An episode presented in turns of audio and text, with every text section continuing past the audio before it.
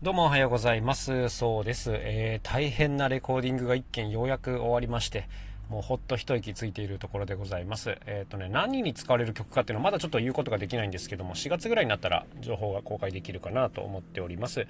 まあ、今回とある作曲家の方からお声かけいただいて、1ヶ月ぐらいですかね、前から準備をいろいろしてきて、まあ、ようやくという感じでございました。えー、僕名古屋に住んでるんですけども、今回レコーディング自体は東京でございました。え、っとですね、最初は車で往復しようかなと思ったんですけど、その録音の日の5日前ぐらいに埼玉での公演がありまして、えー、自分の演奏が終わり次第、こう、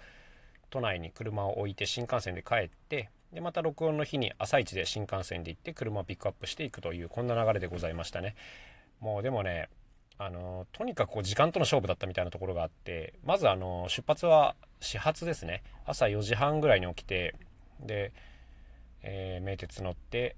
新幹線に、えー、新幹線の名古屋の始発がね、6時半ぐらいなんですよね。で、これに乗って、8時6分に東京に着いて、そこから急いでこう駐車場に向かいまして、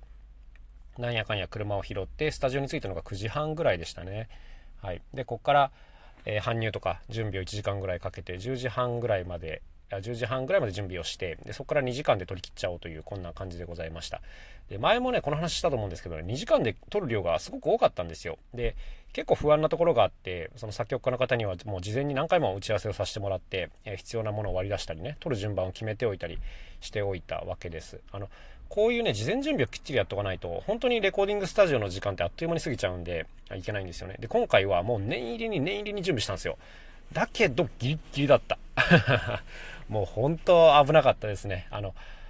なんていうんですかね。もう当日ね、めちゃくちゃできるメンバーが集まったんですよ。その作曲家の方の仕事がめちゃくちゃ早いのはもちろん、エンジニアさんも超腕いいし、あの、進行してくださる方とかね、えー、マネージャー的な方もいらっしゃったんですけども、う本当に皆さんがこう、あったかく動いてる、すごくいい現場だったんです。でもね、もう一個取り違えれば、ちょっと時間オーバーしちゃうな、みたいな、もうこんな危うさがありましたね。もう凄まじいスピード感でございました。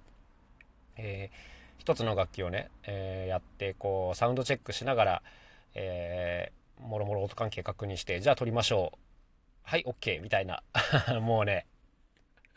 あの、よくって2テイクぐらいまでなんですよ。やらせてもらえるのがね。で、もう1テイクで終わるやつはもうこれでいっちゃいましょうみたいな感じで進んでいきましたね。まあ、僕の今回の役割については、どっちかというとこの素材取りみたいな面が大きかったのかなというふうにも理解しています。あの、同じテイクじゃないわ。同じ部分をね、何回も演奏すれば、まあ、そのうちえリズムがいいとかね、音色がいいとかいうテイクが出てくるんですけど、今回はね、もうそういうことは基本しないっていう方向のレコーディングでございましたね。はい。まあ、とにかく一発でできるだけ、えー、決めていくと。まあ、それでもね、僕、レコーディングにあまり慣れてないので、どうしても2テイク、3テイク、3テイクはあんまなかったかな、やっちゃうところもあったんですけども、まあ、とにかくこの作曲家の方がサクサクっと進めてくださるので、もう本当にありがたいなと思いながらやっておりましたね。なんか、こういうのって、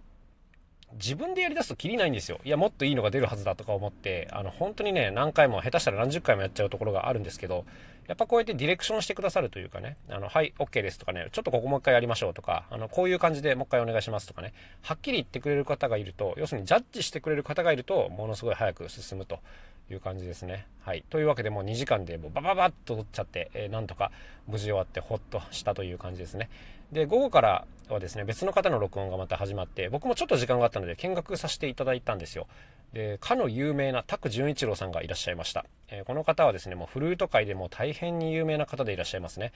えー、いろんな作品に参加されてるんですけど、一番有名なのはあれじゃないですか？米津玄師さんのパプリカにも参加されてますね。はい。で、フルートがめちゃくちゃ上手なのはもちろんなんですけど、何でもこう上手に吹けるっていうね、特殊技能タイプの方でもいらっしゃいますね。たくさんといえばちくわ笛みたいなところがありまして、ちくわを使って驚くほどいろんな音出せるっていう、もうなんか特殊技能があるんですよね。